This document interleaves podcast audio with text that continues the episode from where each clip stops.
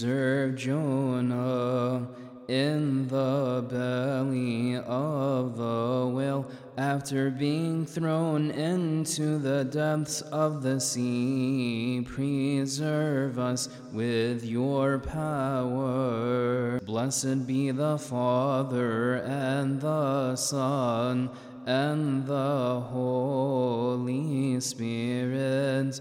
The perfect Trinity, we worship Him and glorify Him.